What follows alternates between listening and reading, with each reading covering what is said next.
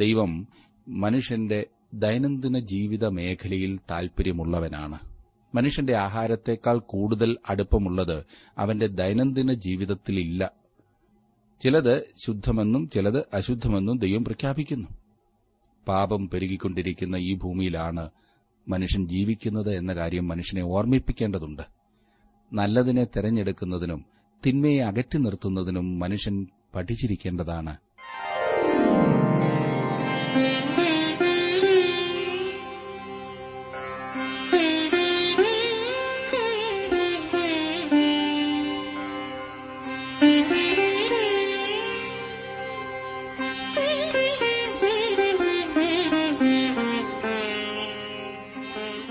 T W ആറിന്റെ വേദപഠന class ആരംഭിക്കുകയാണ് ജീവ സന്ദേശം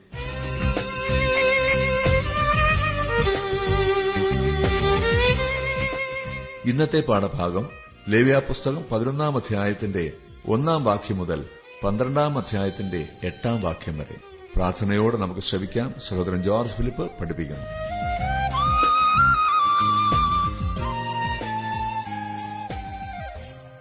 താങ്കളുടെ ആഹാരക്രമം ശ്രദ്ധിക്കാറുണ്ടോ ശരീരത്തിന് ആവശ്യമായ വ്യായാമം നൽകാറുണ്ടോ ഓ അതൊന്നും ഒരു കാര്യമല്ല നമ്മുടെ ആത്മീക കാര്യങ്ങൾ മാത്രമാണ് പ്രധാനപ്പെട്ടത് എന്നാണോ താങ്കളുടെ പക്ഷം ദൈവത്തിന്റെ വചനമാകുന്ന ബൈബിൾ അതേക്കുറിച്ച് എന്തു പറയുന്നു എന്ന് നമുക്ക് ഇന്നൊന്ന് പരിശോധിക്കാം കൃപയിൽ ജീവിക്കുന്ന ഒരു വിശ്വാസിക്കുള്ള കൽപ്പന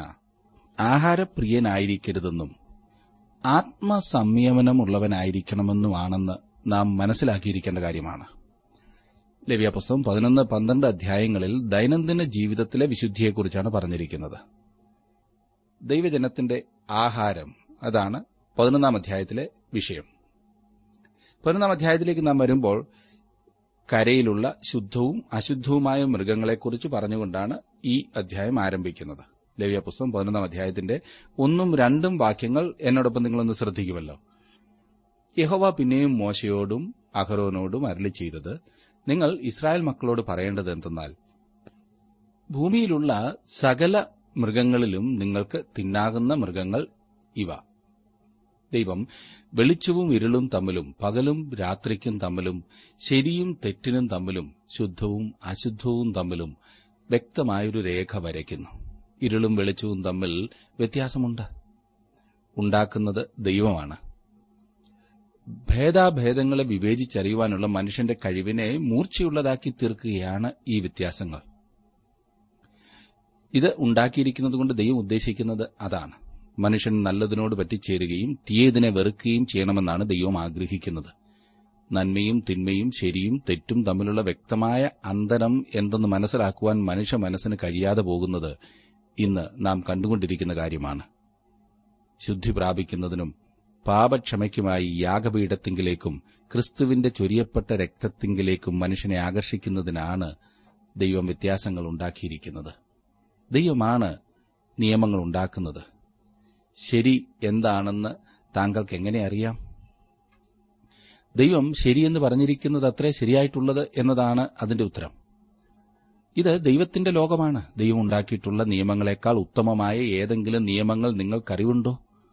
അവൻ ഭൗതിക ഗോളത്തിൽ നിയമങ്ങൾ വെച്ചിരിക്കുന്നു ആകർഷണ ശക്തിയുടെ നിയമങ്ങൾ അധിക്ഷേപിച്ചിട്ട് ഭൂമിയിൽ നിന്ന് ചാടിപ്പോകുവാൻ നിങ്ങൾക്ക് ആഗ്രഹമുണ്ടോ അങ്ങനെയുള്ള ആഗ്രഹം നിങ്ങളെ സാമ്പത്തികമായ പാപ്പരത്വത്തിലേക്കായിരിക്കും എത്തിക്കുക ദൈവം മനുഷ്യന്റെ ദൈനംദിന ജീവിത മേഖലയിൽ താൽപര്യമുള്ളവനാണ് മനുഷ്യന്റെ ആഹാരത്തെക്കാൾ കൂടുതൽ അടുപ്പമുള്ളത് അവന്റെ ദൈനംദിന ജീവിതത്തിലില്ല ചിലത് ശുദ്ധമെന്നും ചിലത് അശുദ്ധമെന്നും ദൈവം പ്രഖ്യാപിക്കുന്നു പാപം പെരുകിക്കൊണ്ടിരിക്കുന്ന ഈ ഭൂമിയിലാണ് മനുഷ്യൻ ജീവിക്കുന്നത് എന്ന കാര്യം മനുഷ്യനെ ഓർമ്മിപ്പിക്കേണ്ടതുണ്ട് നല്ലതിനെ തെരഞ്ഞെടുക്കുന്നതിനും തിന്മയെ അകറ്റി നിർത്തുന്നതിനും മനുഷ്യൻ പഠിച്ചിരിക്കേണ്ടതാണ് ഈ വേർതിരിവ് ധാർമ്മികമായതാണെങ്കിലും ശുദ്ധിയുള്ള ജീവികൾ പൂർണ്ണവും നല്ലതും ശരീരത്തിന് ആവശ്യമായ പോഷകം നൽകുന്നതുമായിരുന്നു ശുദ്ധിയുള്ളതും ഇല്ലാത്തതുമായ മൃഗങ്ങളെ വേർതിരിക്കുന്ന സമ്പ്രദായം മോശയുടെ വ്യവസ്ഥിതിയേക്കാൾ പഴക്കമുള്ളതാണ് നോഹയ്ക്ക് അപ്രകാരമുള്ള വിഭജനം അറിയാമായിരുന്നു എന്ന് നമുക്ക് മനസ്സിലാക്കുവാൻ കഴിയുന്നുണ്ടല്ലേ ഭക്ഷ്യയോഗ്യമായ മൃഗങ്ങളുടെയും മത്സ്യങ്ങളുടെയും പറവകളുടെയും തിരഞ്ഞെടുപ്പ് സംസ്കാര സമ്പന്നനായ മനുഷ്യർ നൂറ്റാണ്ടുകളായി ഇന്ന് വരെയും അനുകരിച്ചു വരുന്ന കാര്യം നാം പ്രത്യേകം ശ്രദ്ധിക്കണം ഇത് യാദൃശ്യമല്ല നിങ്ങൾ തിന്നേണ്ടതും തിന്നരുതാത്തതുമായ ജന്തുക്കളെ ദൈവമാണ് വേർതിരിച്ചത് ഇന്ന് ഭക്ഷണത്തിന് ശുദ്ധവും അശുദ്ധവുമായ മൃഗങ്ങളെക്കുറിച്ച് നമുക്ക് കൽപ്പനയില്ല ഈ അധ്യായത്തിൽ വലിയ ധാർമ്മിക കാര്യങ്ങൾ അടങ്ങിയിട്ടുണ്ട് മനുഷ്യൻ പാപപങ്കുലമായ ലോകത്തിലാണ് ജീവിക്കുന്നത് ആ സത്യം അംഗീകരിക്കേണ്ടതാണെന്ന് ദൈവം ആവശ്യപ്പെടുന്നു തെരഞ്ഞെടുപ്പുകൾ ആവശ്യമാണ് ഏതിന് പുറത്തായ വീഴ്ച പറ്റിയ മനുഷ്യന് ഇന്നും തിന്നരുതെന്ന് ദൈവം വിലക്കിയിട്ടുള്ള ഒരു വൃക്ഷമുണ്ട് ധാർമ്മിക ഉദ്ദേശമാണ് പ്രാധാന്യം അർഹിക്കുന്നതെന്നാണ് ഞാൻ ചിന്തിക്കുന്നത് സകല വിധത്തിലുള്ള നാൽക്കാലികളും ഇഴജാതികളും കൊണ്ടുള്ള തുപ്പട്ടി കണ്ടതായ സമയം ദൈവം പത്രോസിനോട് അറുത്തു തിന്നുക എന്ന് പറഞ്ഞപ്പോൾ അവൻ അതിന് തയ്യാറല്ലായിരുന്നു എന്ന കാര്യം ഓർക്കുന്നുണ്ടല്ലോ ദൈവം ഇപ്പോൾ അവനോട് പറഞ്ഞത് ദൈവം ശുദ്ധീകരിച്ചത് നീ മലിനമെന്ന് വിചാരിക്കരുത് എന്നാണ് വേറെ വിധത്തിൽ പറഞ്ഞാൽ ദൈവമാണ് നിയമങ്ങൾ ഉണ്ടാക്കുന്നത് എന്നർത്ഥം ഇതൊരു വലിയ ധാർമ്മിക പാഠമാണ് ദൈവം നിയമങ്ങൾ ഉണ്ടാക്കുന്നു മനുഷ്യൻ ദൈവത്തിന്റെ നിയമങ്ങൾക്കനുസരിച്ച് തീരുമാനങ്ങൾ എടുക്കേണ്ടതാണ് പതിനൊന്നാം അധ്യായത്തിന്റെ മൂന്നാം വാക്യത്തിൽ നാം വായിക്കുന്നത് മൃഗങ്ങളിൽ കുളമ്പ് പിളർന്നിരിക്കുന്നതും കുളമ്പ് രണ്ടായി പിളർന്നിരിക്കുന്നതും അയവിറക്കുന്നതുമായതൊക്കെയും നിങ്ങൾക്ക് തിന്നാം തിന്നാൻ കൊള്ളാവുന്ന മൃഗങ്ങളെ തെരഞ്ഞെടുക്കുന്നതിനുള്ള നിയമമാണിത് ഈ കാര്യം ആവർത്തന പുസ്തകം പതിനാലാം അധ്യായത്തിന്റെ നാല് മുതൽ ആറ് വരെയുള്ള ഭാഗത്ത് ആവർത്തിച്ചിട്ടുണ്ട് അവിടെ വലിയ ഒരു ലിസ്റ്റ് നൽകിയിട്ടുണ്ട് ലവ്യ പുസ്തകത്തിൽ അശുദ്ധമായവയുടെ ഏതാനും ഉദാഹരണങ്ങൾ പറഞ്ഞുകൊണ്ട് നിയമവും പ്രമാണവും നൽകിയിരിക്കുന്നു എന്നാൽ ആവർത്തന പുസ്തകത്തിൽ നിയമവും പ്രമാണവും എടുത്തു പറഞ്ഞിട്ടില്ല പിന്നെയോ ശുദ്ധജന്തുക്കളുടെ ഒരു നീണ്ട പട്ടികയാണ് അവിടെ നൽകിയിരിക്കുന്നത് ലേവ്യ പുസ്തകത്തിൽ തിന്നരുതെന്ന് പറഞ്ഞിരിക്കുന്നതിനും ആവർത്തനത്തിൽ തിന്നാവുന്ന ശുദ്ധമായതിനുമാണ് പ്രാധാന്യം കൊടുത്തിരിക്കുന്നത് ഇതൊരു പുതിയ കൽപ്പനയല്ലെങ്കിലും ലേവ്യ പുസ്തകത്തിൽ ശുദ്ധവും അശുദ്ധവും തമ്മിൽ വ്യക്തമായ രേഖ വരച്ചിരിക്കുന്നു ഈ വേർതിരിവ് യാതൊരു ജീവശാസ്ത്രപരമായ വിഭജനത്തെയും അനുകരിക്കുന്നില്ല ആരോഗ്യപരമായ കാരണം അതിൽ ഉണ്ടെന്നാണ് വാസ്തവം ചില ജാതീയ രാജ്യങ്ങളിലെ ജനങ്ങൾ വിശ്വസിക്കുന്നത് ചില ജന്തുക്കൾ നല്ല ദേവന്മാർ സൃഷ്ടിച്ചവയാണെന്നും മറ്റു ചിലവ ചീത്ത ദേവന്മാർ സൃഷ്ടിച്ചവയാണെന്നുമാണ് അവയുടെ സ്വഭാവത്തിലുള്ള വ്യത്യാസങ്ങൾ എന്തെല്ലാം ആയിരുന്നാലും ദൈവമാണ് എല്ലാറ്റിനെയും സൃഷ്ടിച്ചത് ഉദാഹരണത്തിന് സിംഹം അശുദ്ധമായ ജന്തുവായിരുന്നു എന്നാൽ അത് ഗോത്രത്തിലെ ചിഹ്നമായി കർത്താവ് കാണിക്കുന്നുണ്ട് കർത്താവായ യേശുക്രിസ്തുവിന്റെ ചിഹ്നമായിട്ട് അതുകൊണ്ട് കർത്താവിനെ യഹൂദ ഗോത്രത്തിലെ സിംഹം എന്ന് വിളിക്കുന്നു മൃഗത്തെ തിന്നുന്ന ആളിലേക്ക് അതിന്റെ സ്വഭാവം പകരുന്നില്ല അങ്ങനെയുള്ള വിചാരം തെറ്റായതും അന്ധവിശ്വാസവുമാണ് മാംസം ഭക്ഷിച്ചാൽ മനുഷ്യർ ക്രൂരന്മാരായി തീരുമെന്ന് ചില സസ്യഭുക്കുകൾ ചിന്തിക്കാറുണ്ട് അങ്ങനെയുള്ള ചിന്തകൾ തെറ്റായതാണ് ഇസ്രായേലിനെ സംബന്ധിച്ചിടത്തോളം അവരെ മറ്റ് ജാതികളിൽ നിന്നും വ്യത്യസ്തമാക്കി നിർത്തുവാനുള്ള ദൈവത്തിന്റെ ഉദ്ദേശപ്രകാരമാണ് വിശുദ്ധവും അശുദ്ധവുമായ മൃഗങ്ങളെ തമ്മിൽ വേർതിരിച്ചിരുന്നത് തെരഞ്ഞെടുപ്പ് ആവശ്യമായിരിക്കുന്ന ഒരു ലോകത്തിലാണ് നാം ജീവിക്കുന്നത് എന്ന കാര്യം എല്ലാ ഇപ്പോഴും നമ്മെ ഓർമ്മപ്പെടുത്തിക്കൊണ്ടിരിക്കുന്നു ഒരു വിശ്വാസിക്ക് ഏതാനും ആത്മീയ പാഠങ്ങൾ ഇവിടെ നിന്നും ലഭിക്കുന്നു ആഹാരത്തെ സംബന്ധിച്ച് ഏതാനും ആചാരങ്ങൾ പാലിക്കുന്നതുകൊണ്ട് പ്രത്യേകമായ ഗുണമൊന്നും തന്നെ ഇല്ല എന്ന കാര്യം നാം നേരത്തെ തന്നെ ചിന്തിച്ചുവല്ലോ അയവിറക്കുന്നു എന്ന് പറഞ്ഞിരിക്കുന്നത് ധ്യാനിക്കുന്നതിന്റെ അർത്ഥം ഉള്ള വാക്കാണ് യഹോവയുടെ ന്യായപ്രമാണത്തിൽ സന്തോഷിച്ച് അവന്റെ ന്യായപ്രമാണത്തെ രാപ്പകൽ ധ്യാനിക്കുന്നവൻ ഭാഗ്യവാനെന്ന് ഒന്നാം സങ്കീർത്തനത്തിന്റെ രണ്ടാം വാക്യത്തിൽ നാം കാണുന്നു വിശ്വാസികളുടെ ആത്മീകമായ വളർച്ചയ്ക്ക് ധ്യാനം ആവശ്യമായ സംഗതിയാണ് അതുപോലെ തന്നെ കുളമ്പ് പിളർന്നിരിക്കുന്നത് വിശ്വാസിയുടെ വേർപെട്ട നടപ്പിനെയാണ് സൂചിപ്പിക്കുന്നത് കർത്തൃസേവ നിമിത്തം ബദ്ധനായിരിക്കുന്ന ഞാൻ പ്രബോധിപ്പിക്കുന്നത് നിങ്ങളെ വിളിച്ചിരിക്കുന്ന വിളിക്ക് യോഗ്യമാവണ്ണം പൂർണ്ണ വിനയത്തോട് സൌമ്യതയോട് ദീർഘക്ഷമയോടും കൂടെ നടക്കുകയും എന്ന് എഫ് എസ് ലേഖനം നാലാം അധ്യായത്തിന്റെ ഒന്നും രണ്ടും വാക്യങ്ങളിൽ നാം വായിക്കുന്നു ഇനിയും ലവ്യപുസ്തകം പതിനൊന്നാം അധ്യായത്തിന്റെ നാല് മുതൽ എട്ട് വരെയുള്ള വാക്യങ്ങളിൽ ശുദ്ധിയില്ലാത്ത മൃഗങ്ങളുടെ വിശദമായ ഒരു പട്ടികയാണ് പറഞ്ഞിരിക്കുന്നത് നിങ്ങൾ ആ ഭാഗം വായിക്കുമല്ലോ സസ്യഭുക്കുകളായ മൃഗങ്ങൾ മാത്രമേ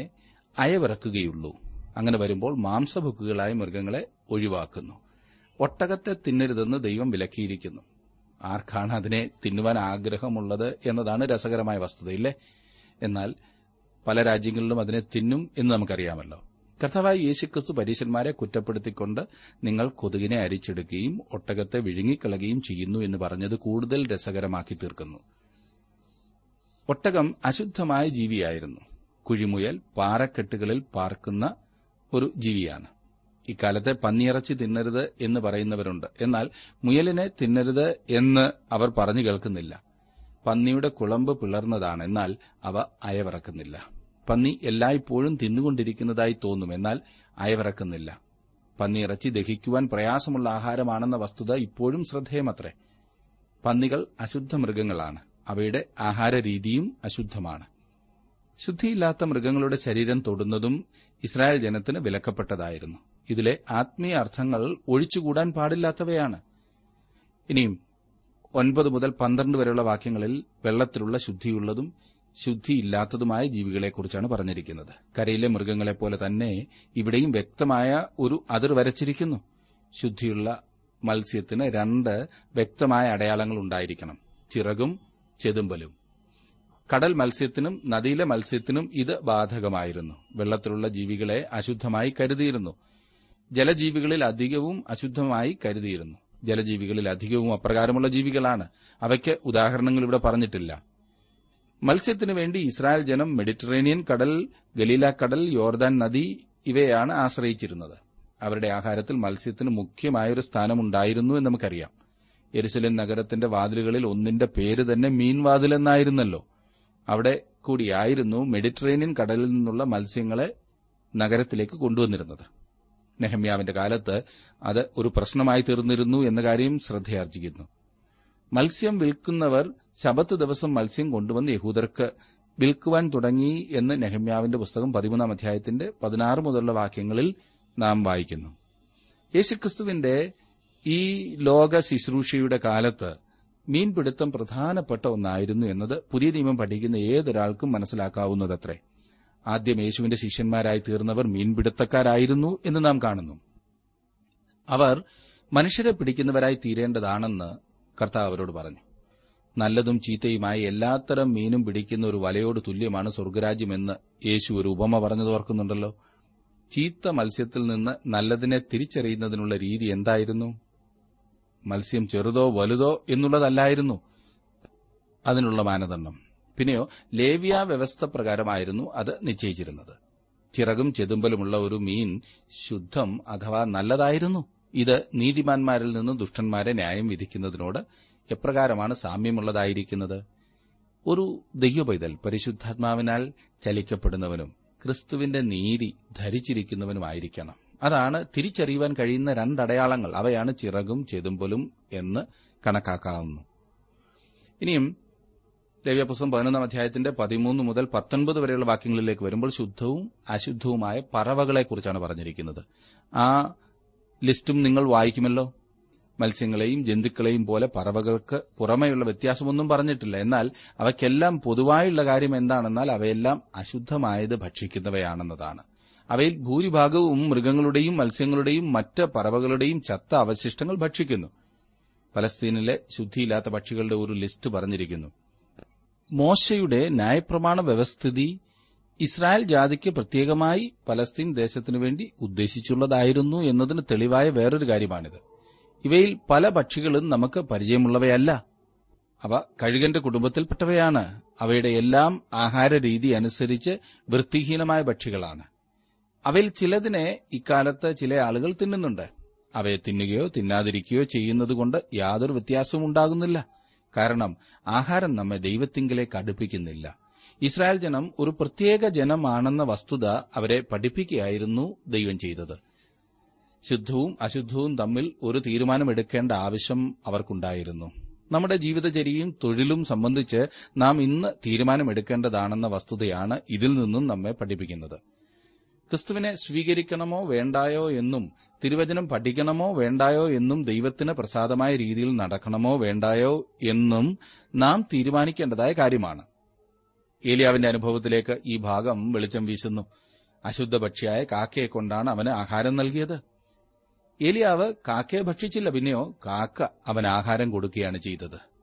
ദൈവത്തെ എല്ലാ വിധത്തിലും അനുസരിച്ച ദൈവത്തിന്റെ മനുഷ്യന്റെ ജീവിതത്തിൽ വിനയപ്പെടുവാനുള്ള ഒരു അനുഭവമായിരുന്നു ഇത്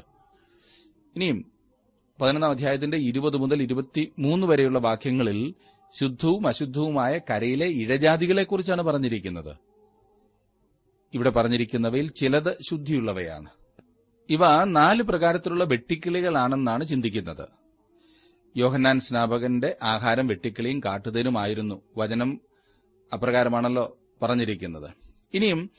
ഇരുപത്തിനാല് മുതൽ ഇരുപത്തിയെട്ട് വരെയുള്ള വാക്യങ്ങളിൽ ശുദ്ധിയില്ലാത്ത മൃഗങ്ങളുടെ ശവം തൊടുന്നതിനെക്കുറിച്ചാണ് പറഞ്ഞിരിക്കുന്നത് ശുദ്ധിയില്ലാത്ത മൃഗങ്ങളെ തിന്നരുതെന്ന് മാത്രമല്ല അവയുടെ ശവം തൊടുന്നത് പോലും ഇസ്രായേൽ ജനത്തെ വിലക്കിയിരുന്ന സംഗതിയാണ് സമ്പർക്കം മൂലം ദുഷിക്കപ്പെടുവാനിടയാകുന്ന ഇടയാകുന്ന പ്രമാണമാണ് ഇവിടെ ഉൾക്കൊള്ളുന്നത് ഇസ്രായേൽ ജനം പ്രവാസത്തിൽ നിന്ന് മടങ്ങി വന്നപ്പോൾ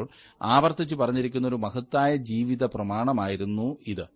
സൈന്യങ്ങളുടെ ഹോവ ഇപ്രകാരം അരളി ചെയ്യുന്നു നിങ്ങൾ പുരോഹിതന്മാരോട് ന്യായപ്രമാണത്തെക്കുറിച്ച് ചോദിക്കേണ്ടത് എന്തെന്നാൽ ഒരുത്തൻ തന്റെ വസ്ത്രത്തിന്റെ കോന്തലക്കൽ വിശുദ്ധ മാംസം വഹിച്ച് ആ കോന്തല കൊണ്ട് അപ്പമോ പായസമോ വീഞ്ഞോ എണ്ണയോ ഏതെങ്കിലും ഒരു ഭക്ഷണ സാധനമോ തൊട്ടാൽ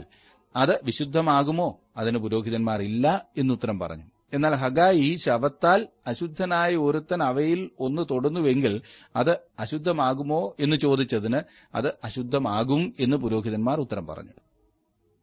ഹഗായുടെ പ്രവചനം രണ്ടാം അധ്യായത്തിന്റെ പതിനൊന്ന് മുതൽ പതിമൂന്ന് വരെയുള്ള വാക്യങ്ങളാണ് നാം കാണുന്നത് ഇവിടെ ഒരു പ്രധാനപ്പെട്ട പ്രമാണമാണ് ചൂണ്ടിക്കാണിക്കുന്നത് പരിശുദ്ധി അഥവാ വിശുദ്ധി സ്പർശനത്താൽ കൈമാറ്റം ചെയ്യപ്പെടാവുന്ന ഒന്നല്ല നേരെ മറിച്ച്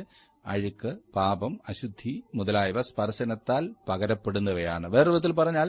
അശുദ്ധമായതിൽ നിന്ന് വിശുദ്ധി ഉണ്ടാകുക അസാധ്യമായ കാര്യമാണ് എന്നാൽ അശുദ്ധമായതിന് വിശുദ്ധമായതിനെ സ്വാധീനമാക്കുവാൻ കഴിയും ഒരു നീതികെട്ട മനുഷ്യന് ദൈവത്തിന് കാര്യമായ നീതിപ്രവർത്തികൾ ചെയ്യുവാൻ കഴിയുകയില്ല എന്ന് ചുരുക്കം അനീതിയിൽ നിന്ന് നീതിയെ ഉളവാക്കുവാൻ നിങ്ങൾക്ക് കഴിയുകയില്ല ഈ പ്രമാണം ജീവിതത്തിന്റെ എല്ലാ തുറകളിലും സമൂഹത്തിന്റെ എല്ലാ നിലവാരങ്ങളിലും ഒരു നിയമമായി വർദ്ധിക്കുന്നു മലിനമായ ഒരു ബക്കറ്റ് വെള്ളത്തിൽ കുറെ ശുദ്ധജലം ചേർക്കുന്നത് കൊണ്ട് അത് ശുദ്ധമാകുന്നില്ല എന്നാൽ നേരെ മറിച്ച് ഒരു തുള്ളി മലിനജലം ശുദ്ധജലത്തെ മുഴുവൻ മലിനമാക്കുന്നു ഒരു ആരോഗ്യവാനായ കുട്ടിയുമായുള്ള ബന്ധത്താൽ പൊങ്ങൻപനിയുള്ള ഒരു കുട്ടിക്ക് സൗഖ്യം ലഭിക്കുന്നില്ല ലഭിക്കുമോ എന്നാൽ പൊങ്ങമ്പനിയുള്ള കുട്ടിയുമായുള്ള സ്പർശനത്താൽ ആരോഗ്യവാനായ കുട്ടിക്ക് പൊങ്ങം പനി പിടിക്കാൻ കൂടുതൽ സാധ്യതയുണ്ട് തന്നെ തന്നെ അശുദ്ധനാക്കാതെ ഒരു വിശ്വാസിക്ക് ഈ ലോകവുമായി ഇടപഴകുന്നതിനും പാപവുമായി കളിക്കുന്നതിനും സാധിക്കയില്ല അവരുടെ അവസ്ഥയിലേക്ക് താണിറങ്ങി ചെന്നെങ്കിൽ മാത്രമേ നഷ്ടപ്പെട്ടവരെ നേടുവാൻ കഴിയുകയുള്ളൂ എന്ന് ചിലർ അവകാശപ്പെടാറുണ്ട് എന്നാൽ അപ്രകാരം അവർക്ക് നഷ്ടപ്പെട്ടവരെ നേടുവാൻ കഴിയുകയില്ലെന്ന് മാത്രമല്ല അവർ തന്നെ അശുദ്ധരായി തീരുകയും പാപങ്ങളിൽ മുഴുകുകയും ചെയ്യുവാനിടയാകുന്നു പുതിയ നിയമത്തിൽ ഇക്കാര്യം വ്യക്തമായി പറഞ്ഞിട്ടുണ്ട് ചിലരെ തീയിൽ നിന്ന് വലിച്ചെടുത്ത് രക്ഷിപ്പീൻ ജഡത്താൽ കറപിടിച്ച് അങ്കി പോലും പകച്ചുകൊണ്ട് ചിലർക്ക് ഭയത്തോടെ കരുണ കാണിപ്പീൻ പാപവുമായി ഇടകലരുന്നതും ചേർന്നു പോകുന്നതും ഭയങ്കരമായ തെറ്റാണ് സകല അശുദ്ധിയെയും നാം സൂക്ഷിച്ചൊഴിഞ്ഞിരിക്കേണ്ടതാണെന്ന് നാം വായിക്കുന്നു ഒരു ഇസ്രായേലിയൻ പോകുമ്പോൾ ഒരു ചത്ത നായെ കാണുന്ന സമയം ഈ വലിയ പ്രമാണം ഓർമ്മിക്കുമായിരുന്നു അവൻ അതിന്റെ ശവമോ ഏതെങ്കിലും ഭാഗമോ എടുക്കുവാൻ പാടില്ലായിരുന്നു അബദ്ധവശാൽ അവൻ ശുദ്ധിയില്ലാത്ത മൃഗത്തിന്റെ ശവത്തിൽ തൊടുവാനിടയായാൽ അവൻ തന്റെ വസ്ത്രം അലക്കേണ്ടതും ആ ദിവസം മുഴുവൻ അശുദ്ധനായിരിക്കേണ്ടതുമായിരുന്നു ഒരു വിശ്വാസി വലിയ ആത്മീയ പ്രമാണങ്ങളാണ് ഇവിടെ നിന്ന് പഠിക്കുന്നത് ഒരു ദൈവപൈതൽ ക്രിസ്തുവിന്റെ വീണ്ടെടുപ്പിൽ കൂടി വിശുദ്ധീകരിക്കപ്പെട്ടവനും അവന്റെ നീതിയുടെ വസ്ത്രം അണിഞ്ഞവനുമാണ് എന്നാൽ നാം മലിനമായി തീരാവുന്ന ലോകത്തിൽ കൂടെയാണ് നടക്കുന്നത് നമുക്കിപ്പോഴും പഴയ സ്വഭാവമുണ്ട് നാം മരിച്ച് ഈ ശരീരം വിടുന്നവരെയും പൂർണ്ണമായി വിശുദ്ധീകരിക്കപ്പെടുകയും പാപത്തിന്റെ സാന്നിധ്യത്തിൽ നിന്ന് വിടുവിക്കപ്പെടുകയും ചെയ്യുകയില്ല പതിനൊന്നാം അധ്യായത്തിന്റെ ഇരുപത്തിയൊൻപത് മുതൽ മുപ്പത്തിയൊന്ന് വരെയുള്ള വാക്യങ്ങളിൽ നിലത്തോ ഭൂമിക്കടിയിലോ ജീവിക്കുന്ന ജന്തുക്കളെക്കുറിച്ചാണ് പറഞ്ഞിരിക്കുന്നത് ഇസ്രായേല്യർക്ക് അവ അശുദ്ധമായവയായിരുന്നു ചത്ത ഒരു ചുണ്ടലി പോലും അവരെ ഒരു ആനയുടെ ശവശരീരം പോലെ തന്നെ അശുദ്ധരാക്കുവാൻ കഴിയുമായിരുന്നതാണ് വീഴ്ച പറ്റിയ അധപ്പതിച്ച ജീവികളുടെ ലോകത്തിലാണ് നാം ജീവിക്കുന്നത് ഒരു ചെറിയ പാപം പോലും വലിയ പാപങ്ങളെപ്പോലെ തന്നെ ഹീനമാണെന്നുള്ള വസ്തുതകൾ എല്ലായ്പ്പോഴും നമ്മെ ഓർമ്മപ്പെടുത്തിക്കൊണ്ടാണിരിക്കുന്നത് കരടും കോലും ദൈവത്തിനൊരുപോലെയാണ് ചെറിയ പാപങ്ങളും പാപമാണ് അവയെയും ഒഴിഞ്ഞു ജീവിക്കേണ്ടതാണ് ഒന്നിനും ഒഴികഴിവ് പറഞ്ഞ് രക്ഷപ്പെടുവാൻ നമുക്ക് സാധ്യമല്ല ഇനി നാം മുപ്പത്തിരണ്ട് മുതൽ മുപ്പത്തിയാറ് വരെയുള്ള വാക്യങ്ങളിൽ അടുക്കളയിലേക്ക് കടക്കുകയാണ് ഇവയിൽ ഏതെങ്കിലും ഒരു ജീവി അടുക്കളയിൽ കടന്നുകൂടുകയും ഒരു പാത്രത്തിൽ വീണ് ചാകുവാൻ ഇടയാകുകയും ചെയ്യുന്നത് സാധാരണ കാര്യമായിരുന്നു മൺപാത്രമാണെങ്കിൽ ഉടച്ചു കളയുകയും അതിലുള്ള ധാന്യമോ വെള്ളമോ എന്തായിരുന്നാലും പുറത്ത് കളയുകയും ചെയ്യുമായിരുന്നു ഓട്ടുപാത്രമാണെങ്കിൽ ശുദ്ധമാക്കപ്പെടണമായിരുന്നു ആഹാരം തയ്യാറാക്കുന്നതിൽ ഉണ്ടായിരിക്കേണ്ട വൃത്തി ദൈവം തന്നെ ജനത്തെ പഠിപ്പിക്കുകയായിരുന്നു വിശുദ്ധിയുടെ ഒരു പാഠമാണ് അവൻ അവരെ പഠിപ്പിക്കുന്നത് ഏതെങ്കിലും വ്യക്തമായ ഒരു വിരോധമുള്ളത് കൊണ്ടല്ല ഇത് അശുദ്ധവും അത് വിശുദ്ധവും എന്ന് പറഞ്ഞിരിക്കുന്നത് പിന്നെയോ നമ്മുടെ ശരീരത്തിന് ആവശ്യമായത് എന്തെന്ന് ദൈവം നമ്മെ പഠിപ്പിക്കുകയാണ് ചെയ്യുന്നത് വിശുദ്ധിയുടെ ഒരു വലിയ പാഠം ഓരോ പാത്രവും ദൈവത്തിന് വിശുദ്ധമായിരുന്നു അവയെല്ലാം ദൈവത്തിന് വിശുദ്ധമായി സംരക്ഷിക്കേണ്ടതായിരുന്നു മോശയുടെ വ്യവസ്ഥിതിയിൽ ദൈവഭക്തി കഴിഞ്ഞാൽ അടുത്ത സ്ഥാനം വൃത്തിക്കായിരുന്നു വിശുദ്ധിക്ക് കുടുംബപരമായ സാഹചര്യത്തിൽ ഈ കാര്യങ്ങൾ വിശദമായി പ്രായോഗികമാക്കപ്പെട്ടിരിക്കുകയായിരുന്നു അശുദ്ധിയിൽ നിന്നും മലിനീകരണത്തിൽ നിന്നും ദൈവം തന്റെ ജനത്തെ കാത്തുസൂക്ഷിച്ചു എന്നാൽ ശവശരീരം ഒരു നീരുറവയിലോ തടാകത്തിലോ വീഴുവാനിടയാൽ വെള്ളം അശുദ്ധമാകുകയില്ലായിരുന്നു അത് മലിനമാകാതിരിക്കത്തക്കവണ്ണം വളരെയേറെയും പുതിയതുമായിരുന്നു നമ്മുടെ കർത്താവായ യേശുക്രിസ്തു ജീവജലത്തിന്റെ ഉറവയാകുന്നു എന്ന കാര്യം മനോഹരമല്ലേ പാപിയുമായോ രോഗിയുമായോ കുഷ്ഠരോഗിയുമായോ രക്തസ്രവമുള്ള സ്ത്രീയുമായോ ഉള്ള സമ്പർക്കത്തിൽ അവൻ അശുദ്ധനാകുന്നില്ല എന്ന് യേശു പറഞ്ഞു ഞാൻ കൊടുക്കുന്ന വെള്ളം കുടിക്കുന്നവനോ ഒരു നാളും ദാഹിക്കുകയില്ല ഞാൻ കൊടുക്കുന്ന വെള്ളം അവനിൽ നിത്യജീവങ്കിലേക്ക് പൊങ്ങിവരുന്ന നീരുറവയായി തീരുമെന്ന് യോഹന്നാൻ നാലിന്റെ പതിനാലിൽ നാം വായിക്കുന്നു ഉത്സവത്തിന്റെ മഹാദിനമായ ഒടുക്കത്തെ നാളിൽ യേശു നിന്നുകൊണ്ട് ദാഹിക്കുന്നവർ എല്ലാം എന്റെ അടുക്കൽ വന്ന് കുടിക്കട്ടെ എന്നിൽ വിശ്വസിക്കുന്നവന്റെ ഉള്ളിൽ നിന്ന് തിരുവഴുത്ത് പറയുന്നത് പോലെ ജീവജലത്തിന്റെ നദികൾ ഒഴുകും എന്ന് വിളിച്ചു പറഞ്ഞു യോഹന്നാൻ ഏഴിന്റെ മുപ്പത്തിയേഴും മുപ്പത്തിയെട്ടും ഇനിയും ലവ്യപ്രസം പതിനൊന്നാം അധ്യായത്തിന്റെ മുപ്പത്തിയേഴ് മുപ്പത്തിയെട്ടും വാക്യങ്ങളിലേക്ക് നാം വരുന്നു ഇവിടെ നാം അടുക്കള വിട്ടിട്ട് ധാന്യം വിളയിക്കുന്ന വയലിലേക്ക് പോകുന്നു അശുദ്ധജീവികളുടെ പിണം സ്പർശിച്ചാൽ അത് ഉണങ്ങിയ വിത്തിനെ അശുദ്ധമാക്കുകയില്ല എന്നാൽ വിത്ത് നനഞ്ഞാൽ അത് അശുദ്ധമായിത്തീരും കാരണം അതിന്റെ പുറന്തോട് അഥവാ പുറം ചട്ട കുതിർന്ന് അശുദ്ധി ഉള്ളിലേക്ക് പ്രവേശിക്കുവാനിടയാകുന്നു അതുകൊണ്ടാണ് ഒരു ദൈവപൈതലിന് ഇക്കാലത്ത് ഒരു പുറംചട്ട അഥവാ ആയുധവർഗം ആവശ്യമായിരിക്കുന്നത് മുപ്പത്തിയൊൻപതും നാൽപ്പതും വാക്യങ്ങളിൽ ശുദ്ധിയുള്ള ഏത് മൃഗവും തന്നെത്താൻ ചാകുകയോ രോഗം മൂലം ചാകുവാൻ ഇടയാകുകയോ ചെയ്താൽ അശുദ്ധമായി തീരുന്നു എന്ന് നാം വായിക്കുന്നു മലാക്കിയുടെ പുസ്തകം ഒന്നാം അധ്യായത്തിന്റെ എട്ടാം വാക്യത്തിൽ മുടന്തുള്ളതോ ദീനം പുടിച്ചതോ ആയ മൃഗത്തെ യാഗം കഴിക്കുന്നത് ദൈവം വിലക്കിയിരുന്നു നമ്മിൽ നിന്ന് ദൈവം രണ്ടാം തരമോ തള്ളിക്കളഞ്ഞതിനെയോ സ്വീകരിക്കുകയില്ല എന്ന കാര്യം നാം മനസ്സിലാക്കിയിരിക്കേണ്ടത് അത്രേ പതിനൊന്നാം അധ്യായത്തിന്റെ നാൽപ്പത്തിയൊന്ന് മുതൽ നാൽപ്പത്തി മൂന്ന് വരെയുള്ള വാക്യങ്ങളിൽ ഇഴജാതി മൂലമുള്ള അശുദ്ധിയെക്കുറിച്ചാണ് നാം കാണുന്നത് നിലത്തിഴയുന്നതോ ഉരസുകൊണ്ട് ചരിക്കുന്നതോ ആയ ജീവികളെല്ലാം അശുദ്ധമായിരുന്നു അവർ അവയെക്കൊണ്ട്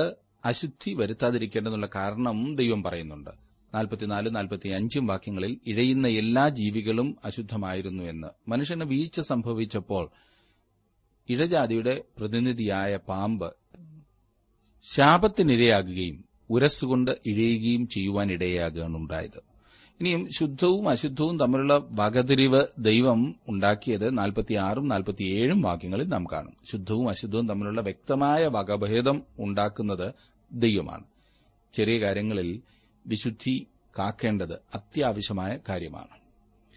സമ്പർക്കം മൂലമുള്ള പാപത്തിന്റെ അശുദ്ധിയെക്കുറിച്ചാണ് പതിനൊന്നാം അധ്യായത്തിൽ നാം കണ്ടുകൊണ്ടിരുന്നത് പാപത്തിന്റെ ബാഹ്യമായ സ്വഭാവത്തെയാണ് പന്ത്രണ്ടാം അധ്യായത്തിൽ എടുത്തു പറഞ്ഞിരിക്കുന്നത് നാം പാപത്താൽ ചുറ്റപ്പെട്ട ഒരു ലോകത്തിലാണ് ജീവിക്കുന്നത് ഈ പന്ത്രണ്ടാം അധ്യായത്തിൽ പാപത്തിന്റെ ആന്തരികമായ സ്വഭാവത്തിനാണ് പ്രാധാന്യം നൽകിയിരിക്കുന്നത് സമ്പർക്കം മൂലം നാം പാപികളായി തീരുന്നു എന്ന് മാത്രമല്ല നാം ജന്മനാ പാപികളത്രേ പരമ്പരാഗതമായി പാപം കൈമാറ്റം ചെയ്യപ്പെടുന്നത് അതായത് മാതൃത്വത്തെ സംബന്ധിക്കുന്ന നിയമമാണ് ഈ പന്ത്രണ്ടാം അധ്യായത്തിൽ നാം കാണുന്നത് നമുക്ക് പാരമ്പര്യമായി ലഭിക്കുന്ന സ്വഭാവം വീഴ്ചയുള്ളതാണ് പാപത്താൽ കളങ്കപ്പെട്ട സ്വഭാവമാണ് ദാവീദ് പാടിയല്ലോ ഇതാ ഞാൻ അകൃത്യത്തിൽ ഉരുവായി പാപത്തിൽ എന്റെ അമ്മ എന്നെ ഗർഭം ധരിച്ചു എന്ന് നമ്മുടെ കർത്താവ് വലിയ വൈദ്യനാണ് അവൻ എല്ലാ തുറകളിലും പ്രാവീണ്യമുള്ളവനാണ് പ്രസവത്തോട് അനുബന്ധിച്ച് സ്ത്രീകൾ അശുദ്ധരായിത്തീരുന്നു എന്ന അന്ധവിശ്വാസം ജാതികൾ വെച്ചു പുലർത്തിയിരുന്നു എന്നാൽ അപ്രകാരമുള്ള ചിന്താഗതിയുടെ കണിക പോലും ലേവിയ വ്യവസ്ഥയിൽ ഇല്ല എന്ന കാര്യമാണ് ചൂണ്ടിക്കാണിക്കുവാൻ ആഗ്രഹിക്കുന്നത്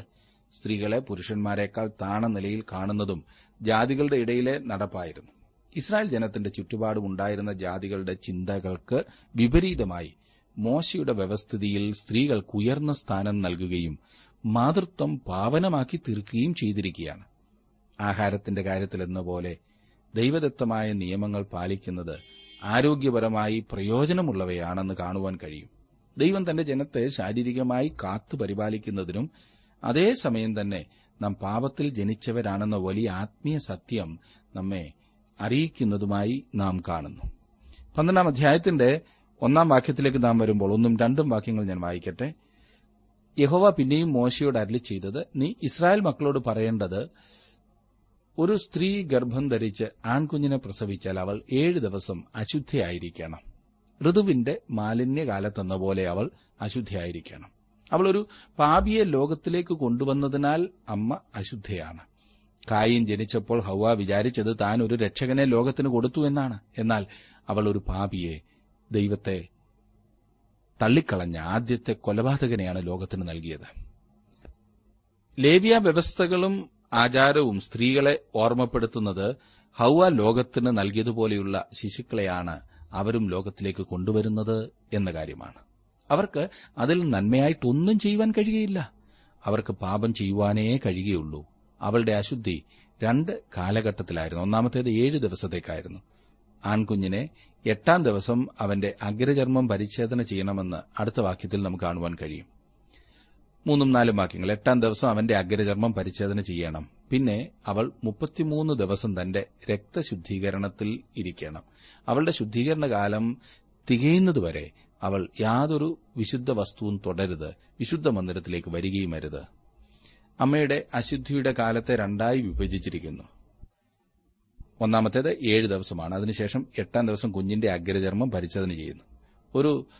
ഇസ്രായേലിയനായി ജനിച്ചതുകൊണ്ട് മാത്രം അവനെ ഉടമ്പടി ഉൾപ്പെട്ടവനാക്കുന്നില്ല പരിച്ഛേദന നടന്നു കഴിഞ്ഞേ അവനെ അതിൽ ഉൾപ്പെടുത്തുന്നുള്ളൂ ഒരു ഇസ്രായേലിനും ഒന്നാമത് ആദാമിന്റെ പുത്രനും ഉടമ്പടിക്ക് പുറത്ത് ജനിച്ചവനുമാണ് റോമലേഖനം ഒൻപതാം അധ്യായത്തിന്റെ ആറും ഏഴും വാക്യങ്ങൾ പൌലോസപ്പോസ്റ്റൻ ഇതാണ് അർത്ഥമാക്കിയിരിക്കുന്നത് അഞ്ചാം വാക്യത്തിൽ നാം കാണുന്നത് പെൺകുഞ്ഞിനെ പ്രസവിച്ചാൽ അവൾ രണ്ടാഴ്ചവട്ടം വട്ടം ഋതുകാലത്തുന്ന പോലെ അശുദ്ധിയായിരിക്കണം പിന്നെ അറുപത്താറ് ദിവസം തന്റെ രക്തശുദ്ധീകരണത്തിലിരിക്കണം എന്ന് നാം കാണുന്നു പാപയാഗത്തിനു വേണ്ടി യാഗവസ്തു കൊണ്ടുവരുന്നതിൽ കൂടി അമ്മയുടെ ശുദ്ധീകരണത്തെക്കുറിച്ചാണ് ആറ് മുതൽ എട്ട് വരെയുള്ള വാക്യങ്ങളിൽ പറഞ്ഞിരിക്കുന്നത് ആ ഭാഗം നിങ്ങൾ വായിച്ച് മനസ്സിലാക്കുവാൻ പ്രത്യേകം ശ്രദ്ധിക്കുമല്ലോ ദൈവം ശുദ്ധവും അശുദ്ധവും തമ്മിൽ വേർതിരിച്ചിരിക്കുന്നത് എത്ര കൃത്യമാണ് നമ്മുടെയൊക്കെ ജീവിതത്തിൽ ദൈവം ഇതുതന്നെയാണ് ആഗ്രഹിക്കുന്നത് ശുദ്ധവും അശുദ്ധവും തമ്മിൽ വേർതിരിച്ചറിയുവാനും വിശുദ്ധിയായവയെ സ്നേഹിക്കുവാനും അശുദ്ധിയായവയെ വെറുക്കുവാനുമുള്ള ഒരു കഴിവ് നമുക്കുണ്ടാകണം അത് നമുക്ക് ലഭിക്കുന്നത് കർത്താവ് യേശു ക്രിസ്തുവിലൂടെയാണ് അതിനായി ദൈവത്തിന്റെ ആത്മാവ് നിങ്ങളെ ഓരോരുത്തരെയും ഒരുക്കട്ടെ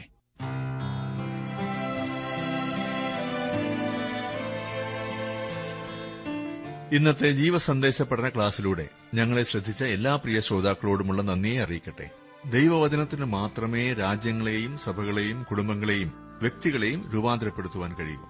ദൈവവചനം കൃത്യമായി ക്രമമായി പഠിക്കുവാൻ ലഭിച്ചിരിക്കുന്ന ഈ അസുലഭ അവസരം പ്രയോജനപ്പെടുത്തുകയും സ്നേഹിതരെയും ഇത് പ്രയോജനപ്പെടുത്തുവാൻ ഉത്സാഹിപ്പിക്കുകയും ചെയ്യുക അഭിപ്രായങ്ങളും നിർദ്ദേശങ്ങളും പ്രാർത്ഥനാ വിഷയങ്ങളും ഞങ്ങളെ അറിയിക്കുക ഞങ്ങളുടെ വിലാസം ജീവസന്ദേശം പോസ്റ്റ് ബോക്സ് നമ്പർ മൂന്ന് തിരുവല്ല അഞ്ച് Keralam phone zero four six nine two seven zero zero two eight four mobile nine four four seven seven six seven three seven eight ഞങ്ങളുടെ email address Malayalam T T B at radio eight eight two dot com വെബ്സൈറ്റിലും ഞങ്ങളുടെ programme ലഭിക്കുന്നതാണ് ഞങ്ങളുടെ website W W W dot radio eight eight two dot com